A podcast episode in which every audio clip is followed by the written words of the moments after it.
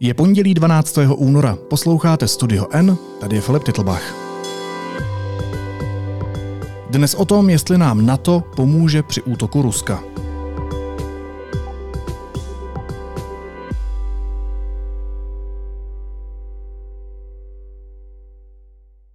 No, I would not protect you. In fact, I would encourage them to do whatever the hell they want. You got to pay. You got to pay your bills. Donald Trump prohlásil, že pokud země Severoatlantické aliance nebudou dávat dost na obranu a napadne je Rusko, Spojené státy pod jeho vedením by jim nepřišly na pomoc. Dokonce řekl, že by v takovém případě Putina povzbudil, ať si dělá, co chce. Co tedy můžeme čekat od možné budoucí hlavy Spojených států? A pomohlo by nám na to v případě ohrožení? Hostem podcastu je politický geograf Michal Romancov. Michale, vítej. Ahoj. Filipe, děkuji za pozvání. Eh, krásný dobrý den všem. Se dlouho neviděli, vy? No, už je to tak. A tak věci se dějou dost překotně, tak pojďme na to. Přesně.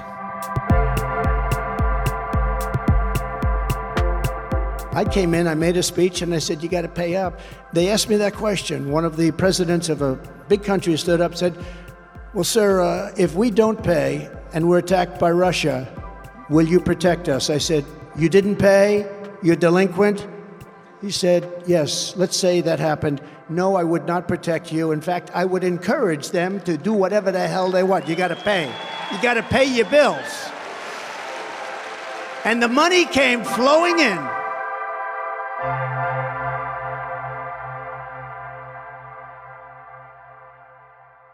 Moje interpretace Trumpových slov je taková, že Donald Trump se přiznal vlastně k tomu, že by v případě svého zvolení nedodržel základní ustanovení Severoatlantické aliance o kolektivní obraně. Chápu to správně? Zdá se, že ano, byť e, si myslím, že zapotřebí vzít v úvahu, že on to pronesl v kontextu e, vlastně rozbíhající se e, prezidentské kampaně, respektive v v tento okamžik se jedná ještě o tu kampaň uvnitř republikánské strany, byť to vypadá, že on nejspíš bude za republikány nominován a že ta kampaň je jaksi velmi vyšponovaná už teď. Eh, je zapotřebí vzít v úvahu jeho rétorický nebo politický styl. Je zapotřebí vzít v úvahu, že on eh, vedle toho, že se chce znovu ucházet o nominaci, respektive o úřad prezidenta eh, Spojených států, tak čelí také řadě těch soudních sporů. To všechno jsou věci, které mu asi příliš jaksi neprospívají, když si uvědomíš, pod jak obrovským on je tlak tlakem. A jestli jsem správně pochopil kontext, eh, ve kterém on to řekl, tak eh, on sice řekl přesně to, co si říkal, ale zároveň tam zaznělo, že eh, ještě v době, kdy byl prezident, tak se o téhle alternativě bavil s jedním nejmenovaným představitelem velkého evropského státu, který se ho měl zeptat na to, hmm. jestli by je Spojené státy prostě vojensky podpořili, když by je napadli Rusové za předpokladu, že by měli problém s plněním těchto těch finančních, řekněme, transferů. A tehdy on prý, jak si, že mu řekl ne, e, v podstatě bych jako Putina povzbudil a řekl bych mu, hele, vemte si, co chcete, protože tyhle ty neplatí ty, ty finanční odvody. Willie, good morning to you. Former President Trump made several controversial comments Saturday in South Carolina. Trump slammed NATO countries that he claims don't pay their fair share. No dobře, a tak jak to mám brát vážně teda, to je jeho slova? No, uh, já myslím, že je zapotřebí to brát vážně, ale uh, teď se vlastně uh, ocitáme v tom důležitém momentu, že jedna věc je Trump, se kterým máme uh, zkušenost, a kde, když se podíváme proti proudu času zpátky, tak eh, můžeme říct, ale ono to asi nebude tak horké, protože Trumpová administrativa v letech 2017 eh, až 2021 objektivně udělala spoustu kroků, které se Rusům vůbec mm-hmm. nelíbily.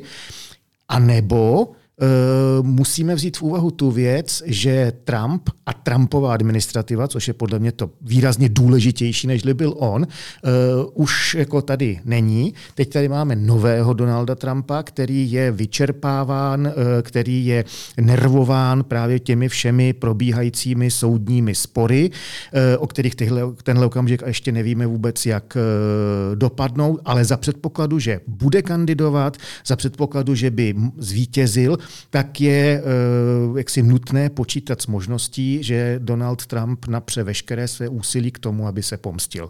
V první řadě Joe Bidenovi a jeho rodině, to bude ten vnitroamerický spor, a pak je otázka, komu všemu dalšímu a co vlastně Eh, bude eh, jaksi chtít, což neznamená, že se mu to musí eh, podařit dělat. A tohle je podle mě pro nás, pro Evropany, vůbec ten jako největší jaksi strašák, kterého musíme mít neustále na paměti.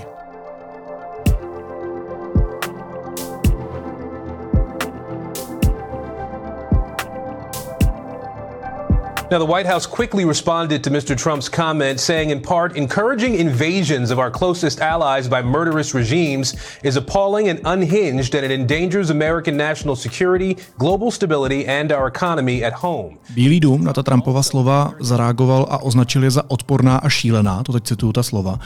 Jaká slova by si zvolil ty? když to slyšel? Já myslím, že tohle je uh, jaksi zcela přiléhavé. Uh, já bych, uh, já jsem na svém profilu na síti X napsal, že je Donald Trump debil. Já si myslím, že to tak je, protože je, je to člověk, který je jako egomaniakální, je to člověk, který když se dostane do toho verbálního rauše, tak nebere uh, jaksi Eh, ohled, eh, nedívá se nalevo, napravo, eh, jede si své bez kolikrát znalosti dat, bez znalosti kontextu. To jsme právě viděli v případě toho jeho prezidentství mnohokrát, hmm. že on žvanil, žvanil, žvanil, později se ukázalo, že buď žvanil. to nic, nebo většina z toho nebyla, nebyla pravda a jemu je to úplně jedno, že v tom on připomíná celou řadu i našich politiků, nebo možná naši politici se snaží v tomto ohledu eh, jak si přiblížit eh, Trumpovi. Takže jako, já jsem z něj neměl dobrý pocit už během jeho prvního uh, jaksi mandátu. A tento pocit se nezměnil? Nezměnil a nevidím nic, co by ten pocit upřímně řečeno mohlo změnit. No Michale, a jak na to reagovali spojenci? Tak spojenci eh, je celkem logické, že z Evropy počínaje generálním tajemníkem Severoatlantické aliance přes eh, vlády eh, celé řady států a potom samozřejmě jejich, řekněme, rezortní ministry či ministrině, takže se všude zvedla poměrně jednoznačná vlna odporu vůči takovémuto Eh, způsobu eh, jednání. NATO's Secretary General has responded by saying any attack on NATO will be met with a united and forceful response. Any suggestion that allies will not defend each other undermines all of our security, including that of the US, and puts American and European soldiers at increased risk. Uh, myslím si, že z našeho regionu asi ten nejdůležitější hlas zazněl z Polska, kdy eh, vlastně eh, Poláci dali jednoznačně najevo, že eh, tímhle tím způsobem ani Američanům vlastně nedovolí, aby o nich mluvili, nebo Američanům Trumpovi hmm. nedovolí, hmm. aby o nich mluvil. Navzdory tomu, že mezi Polskem a Trumpovou administrativou svého času byly vynikající vztahy, připomněl bych, že Trump při té návštěvě Polska, kdy vlastně došlo došlo k tomu spektakulárnímu navýšení eh, vojenské přítomnosti eh, NATO, respektive Spojených států eh, v prostoru, který kdysi byl tou mocenskou zónou Sovětského svazu a byl integrován do Varšavské smlouvy. Takže to byli Poláci, kdo vlastně Trumpa hostili. Byli to Poláci, kdo slíbili v době, kdy Trump chtěl redukovat americkou vojenskou přítomnost zámoří, že mu tam udělají tu základnu Fort Trump a tak dál. Takže teď vidíme prostě, že z Varšavy jak eh, jaksi se směrem do Washingtonu eh, nesla skutečně velice drsná slova. Ono asi, kdyby to řekl Trump třeba v roce 2013, tak by to asi mělo jiný význam než teď, ne?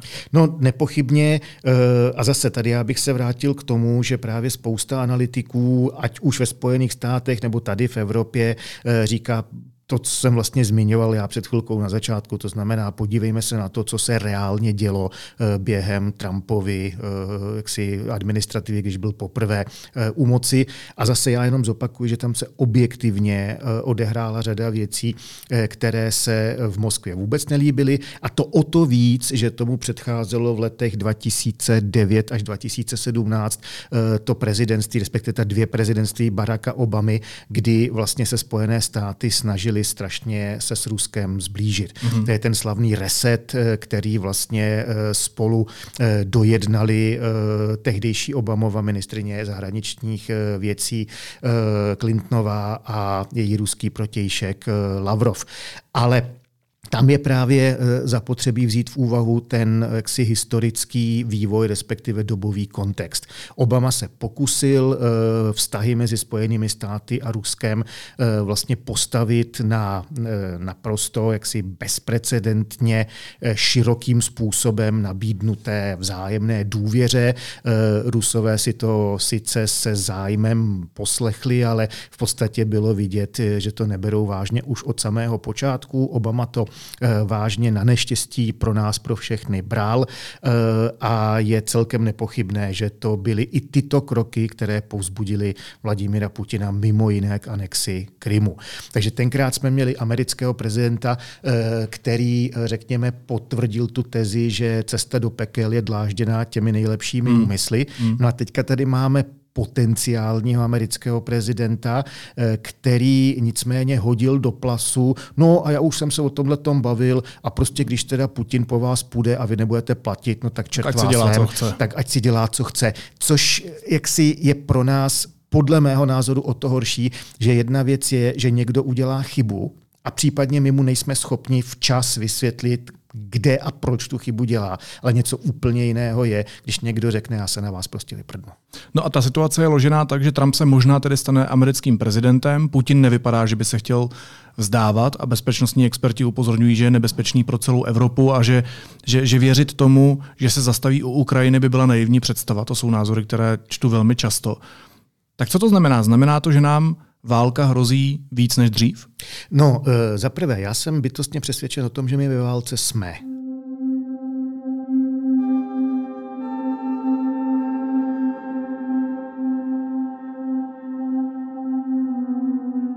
Pozor, my e, nebojujeme, to znamená nás, jakožto České republiky, nás, jakožto NATO, se ta válka ještě netýká v tom bezprostředním fyzickém slova smyslu. E, naši vojáci neumírají a naši spoluobčané, pokud je Rusové nezavraždí, tak jako ty e, dva naše spoluobčany ve Vrběticích, tak pokud nejdou sloužit na Ukrajinu v rámci těch dobrovolnických jednotek, tak prostě nás se to zatím netýká. Ale my v té válce s Ruskem Ruskem jsme eh, ze dvou důvodů. Za prvé, Rusové jsou přesvědčeni, že oni jsou ve válce s námi. To znamená, teď už to nezáleží na nás, jestli my hmm. chceme nebo nechceme žít v míru nebo být ve válce, tak jak to u nás eh, třeba eh, říká duo eh, Babiš Šilerová. Jich se nikdo ptát nebude. Z Moskvy... A to nejsou potřeba dva prostě. Na to jsou potřebí dva, ale dva úplně jiní. A prostě z Moskvy jak si ta poptávka po míru není. Z Moskvy je poptávka po diktátu, což jako je bohužel varianta, ke které jako může reálně dojít. Věřme tomu, že ne, ale Moskva je přesvědčena, že je ve válce s námi a pro Moskvu ta válka s námi, válka se Západem, válka se Severoatlantickou aliancí, vedená na ukrajinském území, eh, bojovaná mezi vojsky Ruské federace a Ukrajiny, eh, začala probíhat od okamžiku, kdy se jim zhroutila ta jejich rychlá speciální vojenská operace. Hmm. Takže můžeme se bavit o tom, jestli od 4. 5. dne nebo týdne ruské agrese vůči Ukrajině eh, Ukrajině, to je teďka vlastně jakoby nepodstatný detail, ale od toho okamžiku je uh, ruská veřejnost systematicky masírovaná tím, jsme ve válce se Západem a e, od toho okamžiku s největší pravděpodobností je o tom přesvědčen Putin a všichni, kdo jsou okolo něj. Mě by zajímalo, jak je to v praxi s tím, že americký prezident řekne, nezachráníme vás, a na druhé straně máš ale přece pravidla fungování NATO. E, tam je zapotřebí si uvědomit, že Severoatlantická aliance je mezinárodní organizace a že mezinárodní organizace jsou e, vlastně z definice e, něčím, co funguje přesně do toho okamžiku, dokud na tom fungování záleží jejich členům. A nedělejme si iluze v kontextu těch členů, i když je ta organizace založena tak, že jsou si všichni rovni, což je právě třeba případ na to, tak nedělejme si iluze v kontextu té organizace organizace vždycky záleží na tom, kdo je ten nejsilnější. A to v rámci Severoatlantické aliance neoddiskutovatelně jsou Spojené státy. Nicméně, eh, Spojené státy díky svému demokratickému charakteru, to je něco úplně jiného, než co byl Sovětský svaz v hmm. rámci Varšavské smlouvy. Hmm. Že Varšavská smlouva to byla ta bezpečnostní eh, organizace, která napadala své vlastní členy, což je to, co NATO nedělá. Faktem je, že NATO se zbraní v ruce vlastně ještě žádného svého člena eh, bránit nemuselo, protože nedošlo k té konfrontaci mezi Sovětským svazem, respektive Sovětským svazem a Varšavskou smlouvou a e, státy aliance. Když tady byla ta nabídka aktivovat článek 5 v souvislosti s útoky z 11. září, tak to američané odmítli a jednoznačně to tehdy odmítli. Oni tedy jakoby zdvořile poděkovali, byť to bylo takové poděkování v úvozovkách na půl huby, ale celkem dali jednoznačně najevo, my jsme byli trefeni díky teda za ten, eh, za tu deklaraci té podpory, ale kdybyste nás chtěli podporovat, ono by nám to vlastně překáželo, že my si to vyřídíme, mm-hmm. my mhm, si to mhm. vyřídíme sami.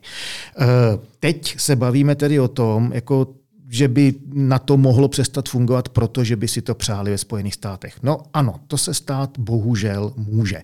Co je pro nás důležité, nemůže to udělat uh, americký prezident, tedy ani Donald Trump pouhým škrtem pera nebo pouhým nějakým jaksi projevem, ať už proneseným ze oválné pracovny nebo od někud odinut. On by to byl proces, ten proces by se táhnul minimálně mnoho měsíců, spíš mnoho uh, let. Mm-hmm. Uh, takže to není něco, jako, co musíme brát uh, jako bezprostřední hrozbu, ale fakt, že do čela Spojených států se dere uh, člověk, který objektivně má uh, ve Spojených státech velkou podporu, doufejme teda, že ne výrazně většinovou, ale prostě podporu má, eh, tak to je něco, co my jako Evropané musíme prostě vzít v úvahu. No dobře, a když si představím, jak funguje ten známý článek 5, tak eh, dejme tomu, že Putin napadne jednu z pobaltských zemí, třeba Estonsko, a armády ve všech státech na to se v jedné sekundě zvednou a přijdou tam na pomoc? No tak eh, teoreticky by to tak být mohlo nebo mělo. Eh, ta realita by byla samozřejmě výrazně komplikovanější, eh, protože ten článek 5 říká, že ty státy si mají přijít na pomoc podle toho, vlastně, jaké kapacity mají. Lucembursko při vší úctě k ním prostě nevytrhne po baltské státy.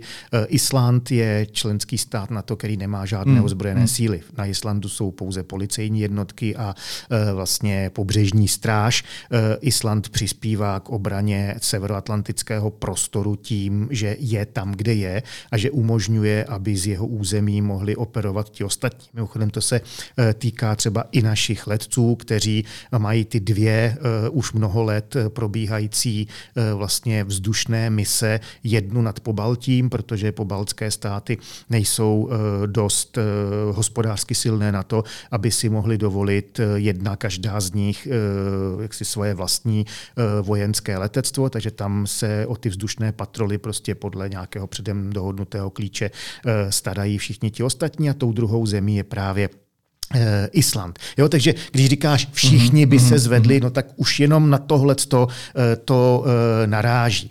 Předpokládejme, že by byla reakce jednotná v tom politickém slova smyslu za předpokladu, že by Rusové zaútočili tak explicitním způsobem, jako to udělali v roce 2022 proti Ukrajině. Pokud by si pod čínali šikovněji, no tak je otázka, co by se dělo třeba v Maďarsku, co by se dělo teď eh, vzhledem k tomu, jak tam dopadly volby na Slovensku eh, a tak dále a tak podobně. Eh, nicméně přímý, otevřený, plnohodnotný vojenský útok přes, řekněme, rusko-estonskou hranici by měl vyvolat tomu, tuto reakci. By měl vyvolat tuto reakci, že všichni ti silní by měli jako říct tak a dost. My teda jako přejíždíme z toho mírového na válečný e, stav a vysíláme svoje jednotky a svoje síly pozemní, námořní, hmm, hmm. letecké, tam, kde to máme jako na to předem dohodnuté pro tenhle ten případ, protože ta situace mezi Ruskem a aliancí je natolik špatná, že samozřejmě jak si vojáci mají scénáře, eh, jak postupovat. No upřímně, jo, záleží na tom, jak je která země významná z pohledu mezinárodní politiky. Jako věřil bys tomu, že ochota pomoct bude stejná u Albánie jako třeba u Německa, pokud bude napadené? Uh, samozřejmě, že tohle to jsou věci, které jako mm, formálně by mezi tím neměl být, neměl být rozdíl. V reálu těžko si představit, eh, protože žijeme ve skutečném světě. Nicméně zároveň žijeme ve světě, který je nějakým způsobem hodnotově eh, nastavený. A pro jednoho každého politika členské eh, země Severoatlantické aliance pokud ten politik je volen v demokratických, svobodných, soutěživých volbách, pokud se odpovídá jaksi parlamentu, mm-hmm. komunikuje s opozicí, komunikuje s občany, no tak je opravdu hrozně těžký eh, říct, helejte se, ale tohle to je jenom, dejme tomu Albánie, tak pojďme jako jí hodit eh, přes palubu. To jako asi nejde. Jiná věc je, že eh, mnozí z našich spoluobčanů, případně možná i někteří z našich posluchačů, eh, mohou mít pocit, eh, že v okamžiku, kdyby došlo k takovému útoku, tak to znamená, že se, dejme tomu, teda ti rusové nikam nedostanou. Teď vidíme na Ukrajině, že to tak e, není, že vlastně válka na Ukrajině to není to, co znají lidi z filmů, anebo bohužel v tomto ohledu e, z těch čím dál tím vymakanějších počítačových her. Hmm. E, prostě vidíme, že ve válečném konfliktu 21. století umírají lidé, eh, ničí se technika, věci, o kterých jsme měli představu, že budou fungovat nějakým úžasným způsobem, tak mohou fungovat výrazně hůř.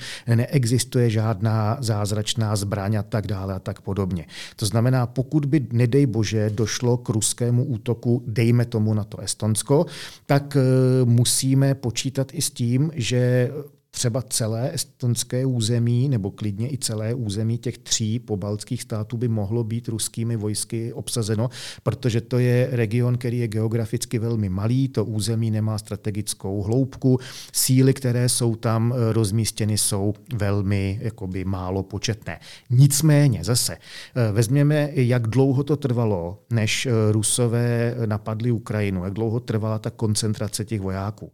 Protože chcete-li napadnout buď to tak velkou zemi, jako je Ukrajina, a nebo chcete-li zautočit na tak mohutnou alianci, jakou je NATO, tak pokud nemáte jistotu, nebo pokud e, nejdete na absolutní hranu politického rizika, že prostě NATO nebude fungovat, hmm, hmm. Jo? že když bude konfrontováno, teda ne s tou teoretickou, ale s tou reálnou možností, tak jako ono se to rozsype, tak jako o co jde, tak pokud tuhle tu jistotu nemáte, tak musíte soustředit obrovské množství vojenských jednotek.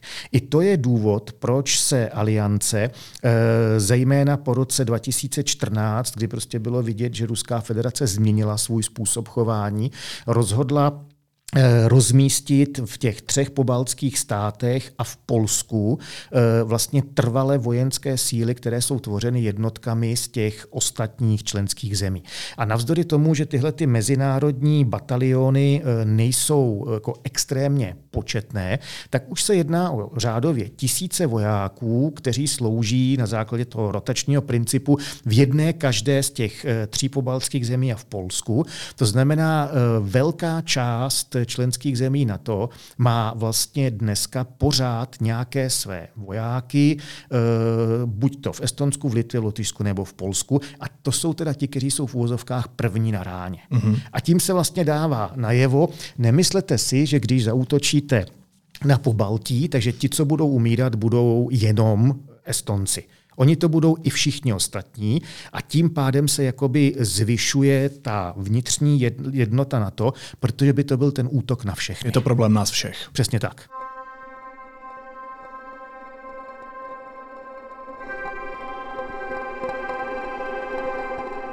Why are we at over 200 billion dollars and the European nations are if you add them up it's a very similar sized economy they're at $25 billion. So we're at 200 plus, and it affects them much more. We have a thing called an ocean between us, right? It affects them much more.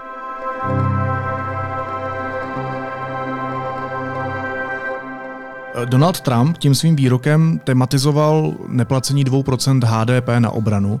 To je téma, které se objevuje pořád dokola v posledních letech. Eh, jak moc je neplacení těch 2% pádným argumentem pro to odmítnout pomoc napadenému členovi Severoatlantické aliance? Tady je podle mého názoru zase zapotřebí ptát se.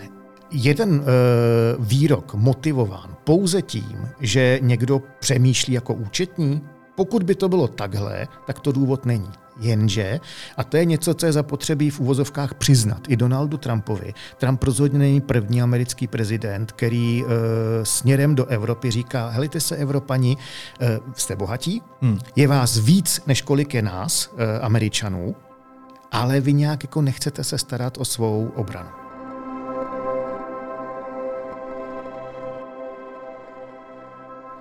Tady jsme se politicky dohodli na nějakém závazku a vy, Evropani, pořád jako se zdá, že to nechápete.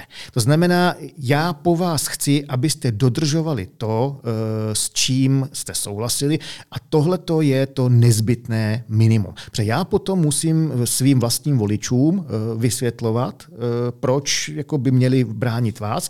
A kdyby američtí vojáci začali umírat někde v Polsku, v Česku, na Slovensku a tak dál, tak jsem to já, kdo musí jak si vysvětlit těm pozůstalým, proč tam byli proč uh, zemřeli. But we're 200, they're 250. I did the same thing with NATO. I got them to pay up. NATO was busted until I came along. I said, everybody's going to pay. They said, well, if we don't pay, are you still going to protect us? I said, absolutely not. They couldn't believe the answer. And everybody, you never saw more money pour in to Secretary General Stoltenberg well, I don't know if he is anymore, but he was my biggest fan. He said, All these presidents came in, they'd make a speech, they'd leave, and that was a bit. And they all owed money, and they wouldn't pay it. A Evropané tenhle ten argument eh, odráželi eh, z několika pozic. Za prvé říkali, ano, 2% jsou jako to, na čem jsme se dohodli, ale za prvé podívejme se na to, v jakém světě žijeme. Jo, my v Evropě jsme skutečně byli e, posedlí tou představou, že svět po studené válce je jednou provždy bezpečný a ono to tak prostě nebylo. Hmm. E, ono to sice platilo do značné míry pro Evropu, ale rozhodně ne pro svět. A dokonce to neplatilo ani pro ten svět, který je bezprostředně uh, kolem nás. No ale my jsme raději si představovali, že prostě žijeme v tom trvale bezpečném světě, protože ten je, míru. Jako. Přesně tak, ono je to příjemné, že jo, umožňuje ti ty uh, zdroje prostě alokovat někam jinam. Lidi tě za to budou mít víc rádi. A pak těžko vysvětlíš, proč dáváš tolik peněz na obranu, když Přes, se nic neděje. Přesně tak. Tak to byl, to byl ten jeden fenomén. Ten druhý fenomén byl, eh, že řada evropských politiků říkala, ano, my eh, jak si ne, na první dobrou nepřispíváme těmi dvěmi procenty jako na to, čemu se říká obrana, ale v tom vojenském slova smyslu. Ale vždyť ten fenomén obrana, vždyť my ho můžeme taky chápat šířej. Vždyť eh, obrana naše, ta vojenská, nebude muset být, řekněme, tak vystužená, hmm. když právě všude kolem nás uh, budeme rozšiřovat ten prostor míru, stability, porozumění a tak dále. Takzvaná European Neighborhood Policy, což je něco, co se začalo zavádět uh, na začátku tohoto století, nebo zavádět, o čem se začalo diskutovat, jakožto o nástroji, který má právě změnit ten prostor kolem Evropy na začátku tohoto století, byla motivovaná, podobně jako ta Obamová uh, politika resetu vůči Rusku, těmi nejlepšími dobrými úmysly. Evropská komise kolem chtěla mít eh, okruh přátel, eh, byly vlastně explicitně vydefinovány dva regiony, kde potenciální přátelé eh, leží. Jednak Severní Afrika a Blízký východ, to znamená jakoby většinově muslimský svět, a za druhé právě východní Evropa, někdejší prostor teda dominance ruského impéria nebo potom Sovětského svazu.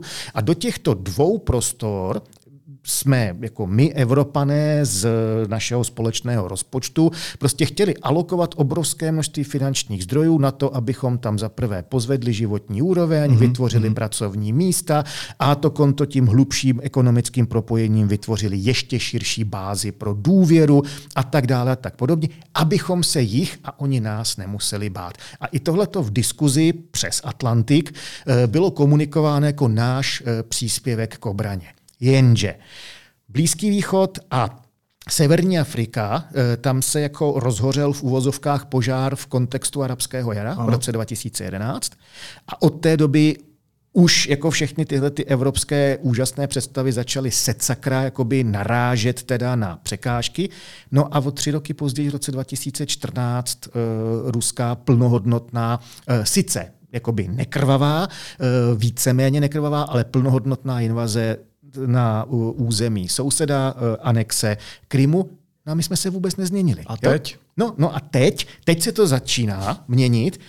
No jo, jenomže jsme v roce 2024, válka na Ukrajině trvá za chvilku dva roky, máme uh, tam uh, jaksi už vysoké desítky tisíc mrtvých, hmm. když uh, dáme dohromady ztráty, jenom připomínám, že ztráty to nejsou jenom mrtví, ale to jsou i zranění a tak dále, tak když to sečteme za ruskou a ukrajinskou stranu, tak možná už jsme se přehoupli přes 600 tisíc, to znamená, ta Evropa už fakt není bezpečné, mírové místo, No my s tím furt máme problém. No takže se ale Trumpovi vlastně nemůže moc divit, ne, že to říká. No jasně, a to je to, co jsem říkal před chvilkou. Jo? Trump bohužel, nebo bohu dík, to ať si každý udělá jak si sám za sebe, on skutečně nepřišel jenom s tou primitivní účetní jakoby logikou, ale on upozorňoval, stejně jako před ním už to dělal Obama, když mu došlo, že jako s Rusama se fakt hmm. nedohodne. Hele, vy jste se k něčemu uh, zavázali a vy to neplníte. Co Česká republika? Platíme tolik, kolik máme? Ne.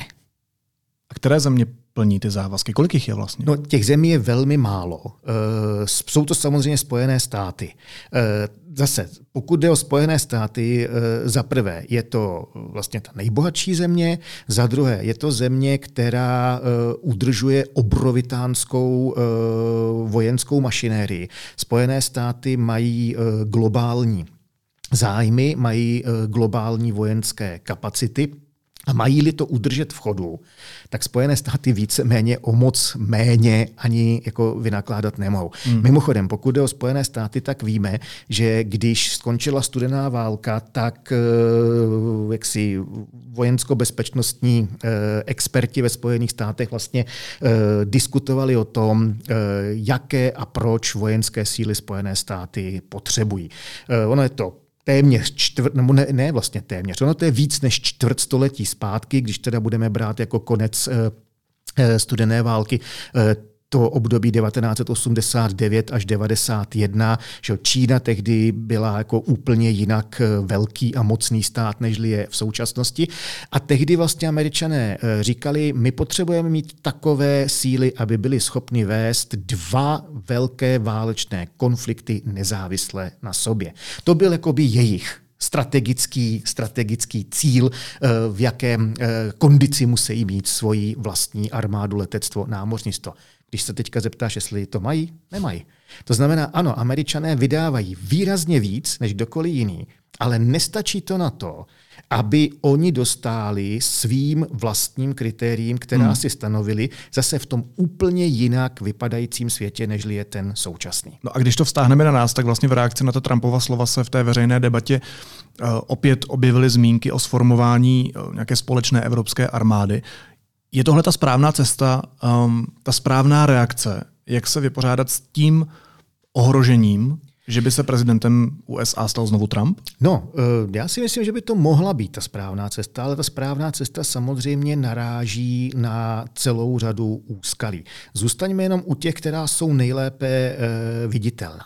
Co by znamenalo Evropská armáda? Znamená to Evropská armáda vytvořená z těch armád na to, které nejsou s armádou Spojených států a Kanady? To znamená, budeme dělat eh, společnou armádu s Turky, s Brity a tak dál. A nebo to znamená Evropská armáda v kontextu jenom Evropské unie. Mm-hmm. Podle mě, když se mluví o Evropské armádě, tak daleko větší smysl dává případně ji budovat na tom užším půdorysu, to znamená Evropské unie. Jenže tam zase narážíme na to, že tam je třeba neutrální Rakousko, že svého času tam těch neutrálů bylo daleko víc. Finové a Švédi, eh, kteří jsou na ráně, tak eh, ti už se jako zpamatovali v úvozovkách, eh, vstoupili do NATO, takže tam už to problém není, ale máme tady neutrální Rakousko a máme tady neutrální Irsko. Co s těmito dvěma neutrálními státy? To je první jako velký Otazník. Druhý. Dobře, tak on si představí výjimka. Jdeme dál. Jasně, Evropa stojí na výjimkách, takže by tady byla tahle ta výjimka. Druhý velký problém. Kdo by ty společné evropské armády a z jakého centra a z jakého politického mandátu si řídil, hmm. cvičil, vyzbrojoval, jaký by byl třeba velící jazyk? Nabízí se samozřejmě na první dobrou angličtina. Jenomže Británie stojí mimo Evropskou mm. unii. Irsko, druhá evropská země, kde se mluví anglicky, by dejme tomu měla výjimku. Proč by ty ostatní, zejména francouzi a Němci, měli, problém, no? měli mluvit eh, anglicky? Jo? To, je, to je tenhle problém. Co by bylo s francouzskými jadernými zbraněmi? Jako chceme-li být ve světě co k čemu, musíme mít jaderné zbraně. Jenže ty jaderné zbraně má pouze Francie v tento okamžik, když budu počítat s tím jakoby evropským uh, půdorysem. Že by měla příliš velké slovo v rámci. A toho se samozřejmě všichni ostatní bojí, protože co by to znamenalo přílišné, jako příliš silné slovo Francii? Že bychom všichni nosili francouzský čepice? No tak to by asi nakonec jako šlo. To, to je hodně zásadních otázek k vyřešení. Eh, no jasně, jo. A najednou zjistíš, že to naráží na obrovitánský množství problémů a potom pochopitelně je tady ten klíčový problém percepce hrozeb. Francouzi, Portugalci, Španělé, Italové vnímají jako historickou, ale i tu aktuální hrozbu něco úplně jiný než e, Finové, Balti, my e, a tak dále a tak podobně. Jo?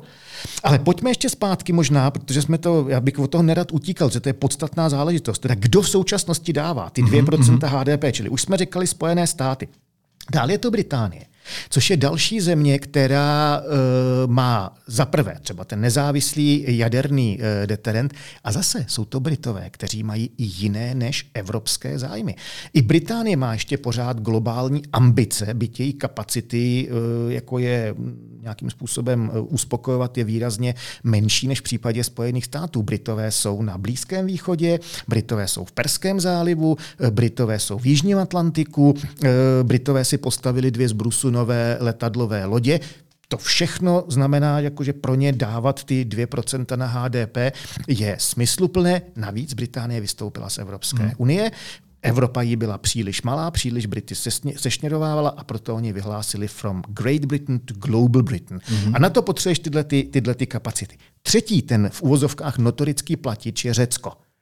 Ale Řecko, Řecko? Tak, Řecko má poměrně minimálně na papíře velké ozbrojené síly, jenže řeckým největším problémem je Turecko. Aha. A to je něco, co tady vlastně funguje v úvozovkách od nepaměti, navzdory tomu, že oba dva tyhle ty státy jsou stálými členy e, Severoatlantické aliance od e, vlastně 50. let, tak jsou to zároveň dva extrémně znepřátelení sousedé. V 70. letech spolu málem svedli válku, kterou se naštěstí podařilo e, odvrátit. Takže Řecko potřebuje ukazovat svaly. Svaly výrazně většímu, dneska výrazně bohatšímu, lidnatějšímu, mm-hmm. silnějšímu Turecku. No a pak už jsou to v úvozovkách jenom e, ti tři, e, vlastně ty tři státy e, baltské, které jsou bezprostředně ohrožovány Ruskem a ty dělají všechno možné i nemožné pro podporu Ukrajiny, pro obranu sebe sama, ale to jsou opravdu státy, které jsou dneska přímo na frontové linii. To je pro nás naprosto pochopitelné. A Polsko. Taky. Přesně tak, protože polská politická reprezentace, a to je něco, co třeba já Polákům hodně závidím, tak bez ohledu na to, jestli tam je u moci jedna nebo druhá parta, tak zatím tam funguje ten společný jmenovatel prostě uh, obav, uh, pádných obav, zdůvodněných obav uh, z Ruska. Říkám si, jestli bychom si v Evropě neměli pokládat otázku, jestli pro Spojené státy nejsou v tom světě prostě geopoliticky důležitější oblasti, co se děje v Ázii, co se děje v Číně, co se děje na Blízkém východě, než to, co se děje v Evropě. Vlastně ptám se na to, nakolik jsme v Evropě pro USA prioritou? No, samozřejmě, že jsou. Konec konců byl to ten idealista Barack Obama, kdo, to byla jeho administrativa, která první přišla uh, s tím uh, sloganem uh, Pivot to Asia, čili jako vlastně strategický obrat do Ázie, snaha uh, jako uh, začít se víc věnovat uh, Číně a jejímu evidentnímu růstu, který sebou nesl i celou řadu bezpečnostních v ten okamžik spíš výzev než rizik. Dneska už jsou to i e, rizika, ne přímo jako ty velmi hmm. akutní, hmm. zásadní, zásadní hrozby.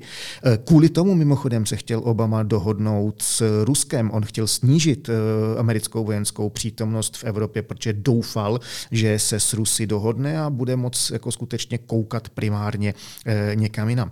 Nám, Evropanům, jak si brání v tom pochopit, kam se jakoby svět ubírá. Mimo jiné to, eh, jakým způsobem je konstruovaná naše politická mapa.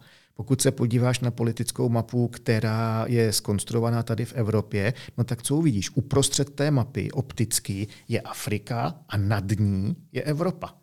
Evropa má ideální eh, vlastně pozici, je uprostřed nahoře. A všechno, co je na obrazech v uvozovkách uprostřed nahoře, tak to je to, co je nejdůležitější. My máme mimochodem pocit, že když spolu američani a e, rusové nebo američani a číňani jednají, že jakoby ta komunikace prochází přes Strašně nás. daleko přes nás. Hmm. Přesně tak, což jako být může, ale nemusí. Oni hmm. k sobě mimochodem, e, že jo, když americký prezident letí do Číny, no tak samozřejmě neletí přes Evropu, pokud tady teda předtím nemá program, ale letí přes Pacifik. Hmm. E, teďka, že jo, třeba poslední jednání mezi City Jinpingem a Joe Bidenem proběhlo v San Francisku. To znamená z našeho pohledu na konci světa, No ale ono tomu tak eh, jako reálně není. Krásným způsobem ukázal, že země nemůže být placatá. Ano, přesně tak. Země nemůže být placatá, protože tohle to by jinak, eh, jinak nešlo. No a co to znamená? Znamená to, že se musíme chtě nechtě připravovat na svět, ve kterém nejsou Spojené státy naším hlavním spojencem? Já doufám. Nebo ve kterém Spojené státy přinejmenším neuklidňují, ale třeba i svým způsobem rozvrací? K tomu se dostanu za chvilku, před tohleto, to rozvracení, to už nastalo. K tomu za chvilku, ale e, ta tvoje předchozí otázka, my se musíme snažit e, být e, v takové formě, abychom Spojeným státům mohli být v prvé řadě partnerem. A to ne tak strašlivě slabým partnerem, eh, jak jsme v současnosti, že v zásadě z amerického pohledu dává smysl přemýšlet o Evropě jako o zátěži, mm-hmm. ale partnerem, který jim bude schopen eh, nějakým způsobem opravdu jako výrazně sekundovat. asistovat, mhm. sekundovat. Mm. Přesně tak. To by měla být naše jako eh, teď vize, řekněme, protože ty věci, o kterých se bavíme, ono to fakt nejde udělat rychle, pokud nejste v té fyzické válce. Že tohle by měla být jakoby naše, řekněme, strategická vize na nejbližších třeba 15-20 eh, let. A samozřejmě, že je možné, a tady se dostávám k té tvé druhé otázce, že eh, Evropa může, konec konců ten, ta, ta interpretace toho, Trumpova výroku, které kvůli čemu jsme se vlastně dneska sešli a proč se o tom bavíme, tak ona tomu nahrává. To znamená přesně, že Spojené státy si s Evropou budou dělat v rámci svých vlastních, řekněme, strategických a politických kalkulací, co chtějí. A to už se stalo ale. V roce 2003, eh, když eh, tehdejší americká eh, administrativa Bushe mladšího potřebovala táhnout do Iráku, mm-hmm. tak američané chtěli, abychom je podpořili. Celé to bylo komunikováno, to je ten spravedlivý boj proti terorismu.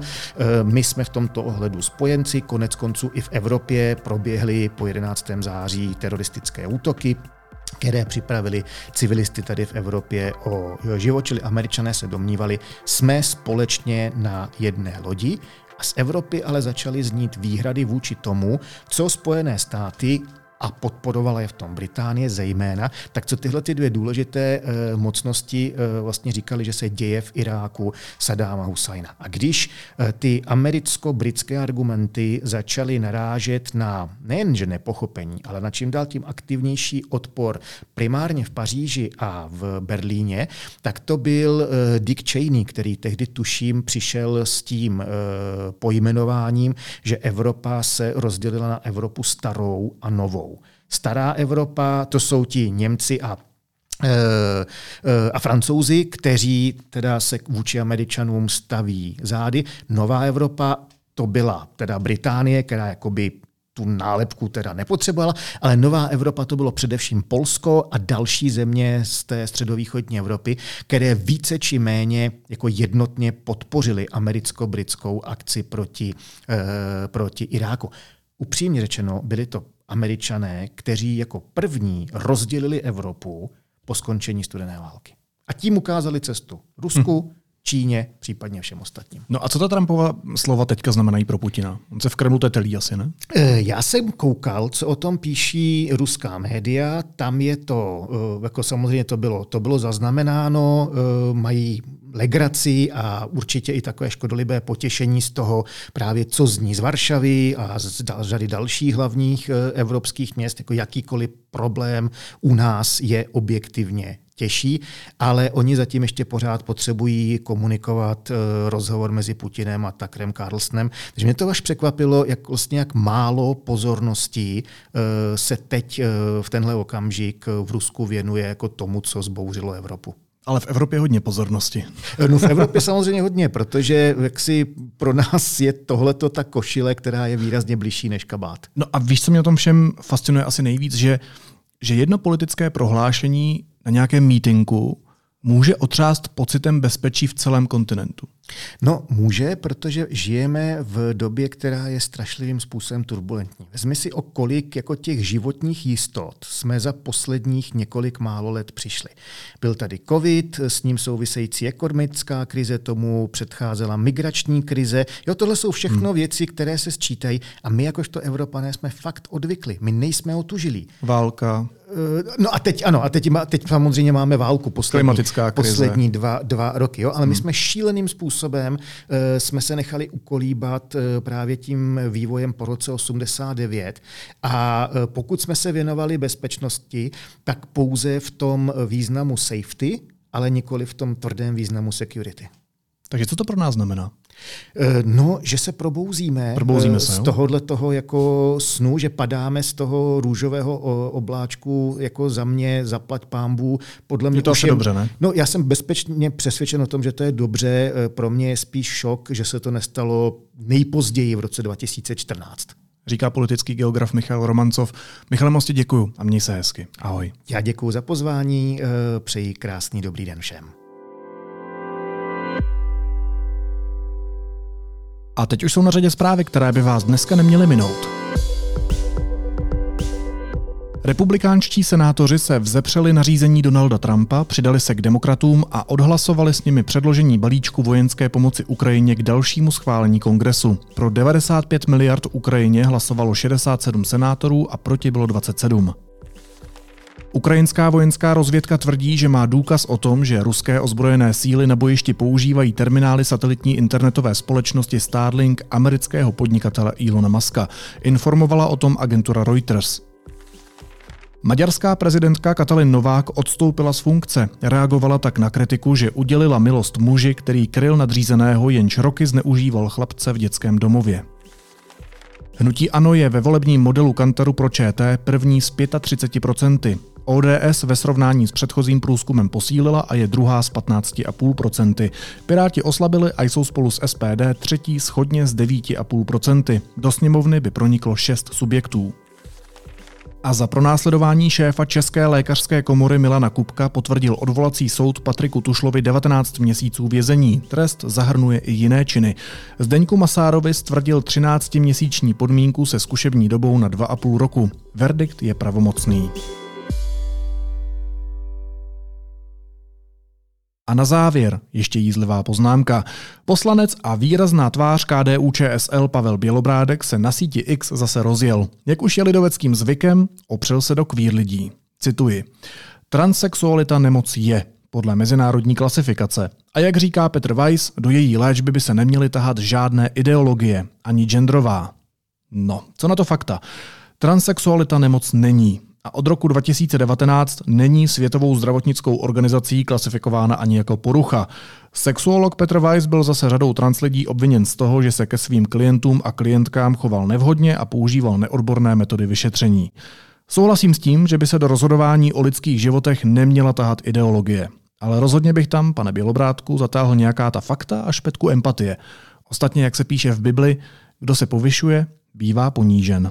A jak KDU ČSL už nejspíš brzy zjistí ve volbách, ovoce ukáže, jak byl strom pěstěn. Naslyšenou zítra.